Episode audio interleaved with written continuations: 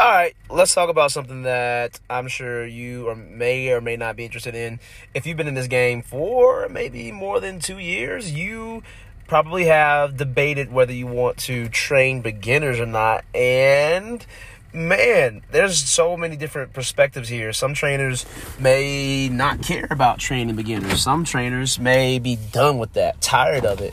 And I don't know, man. It, there's a pride. There's two sides of it that I see. There's pride in developing beginners into athletes that go on to play in college, go on to have successful basketball careers, and there's also a certain level of there's a certain way you want to spend your time in the gym, and sometimes you don't want to be with that kid who you have to show how to do the correct footwork for a left hand layup or a right hand layup. Others may argue that it's no, there's no honor in saying you train athletes that are already good. And you can go back and forth with the argument there, but some things that you can consider if you are dunzo with training beginners. First thing is, uh, change how you market, change who you show, change how you talk to the general public. Uh, you can speak to your ideal client a certain way and when somebody asks if you train beginners, if you train younger athletes, you can give them a straight up answer. No, I don't. And you could refer them to someone else. Or you can change the name of your classes. Maybe something like uh, this is from Jimmy Parks in uh, in our Facebook group. His, he had a great suggestion. Name the class advanced ball handling or elite shooting. And my only challenge with that is the class becomes advanced or elite relative to how advanced or elite the best athlete in that class is. So uh, that word advanced is or can be relative there. Uh, but I think it is dope for you to refer those clients to someone else that may actually train the beginners. Because again, not everybody wants to train the beginners. Not everybody wants to be on that level, uh, especially if you paid your dues, right? I don't think it's always fun myself, but I do think it's fun, especially when you can control that class and you limit the class time too. So instead of training the fifth graders, the fourth graders for an hour, maybe you do go 50 minutes. Shout out to my man Mark Kennebrew for that suggestion.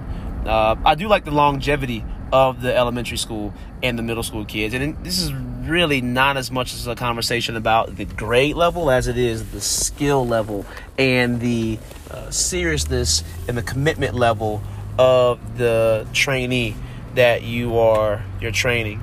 Uh, I think it is good to keep those elementary school classes. I think it is good to have that longevity, that lifetime value of the of the younger athletes. But just some thoughts.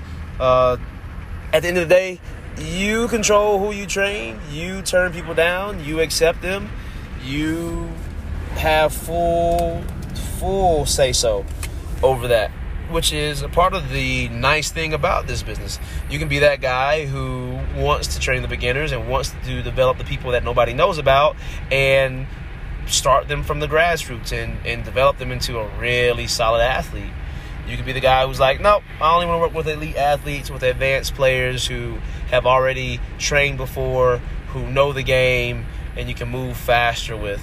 Uh, I don't know who you are. I don't know what your philosophy is, but you know, there's some different options there. If you want to hire another trainer out who does those classes with those beginners, with those uh, intermediate level athletes, you can do that too. But at the end of the day, I like the idea of accepting those athletes.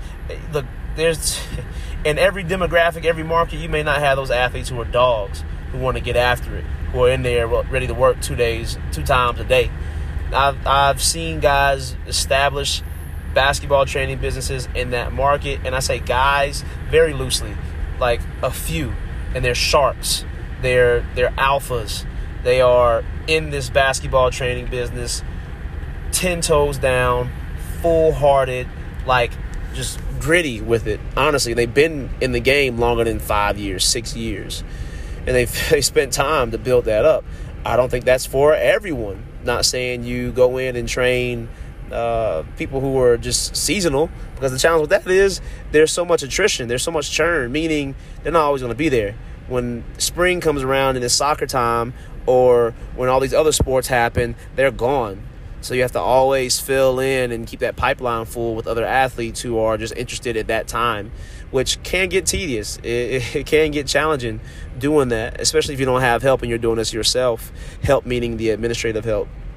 All that to say, you decide. It it sounds tedious. It sounds uh, like it's not important to find our ideal customer, uh, but and I think it's worthwhile to continually iterate and add to who we really want to train as we grow in this business because we can keep adding to those attributes, adding to those characteristics, and really refine and nail exactly who it is that we would want to train and latch on to that person and give them everything that we have when we do find them. So, you pick do you want to train the beginner? Do you not want to train the beginner? Do you want to bring another trainer in who can help those elementary school athletes or those who are beginners in the class and not mix them in with the more advanced so the session doesn't slow down or they feel out of place? Do you want to limit the class size so it's not as long?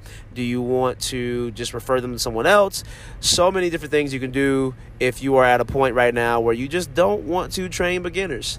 Just some thoughts. It was a pretty good conversation in our in our Facebook group that I wanted to share with you guys and hope you all are enjoying these podcast episodes and I hope your basketball training business is thriving. Talk to you guys on the next one.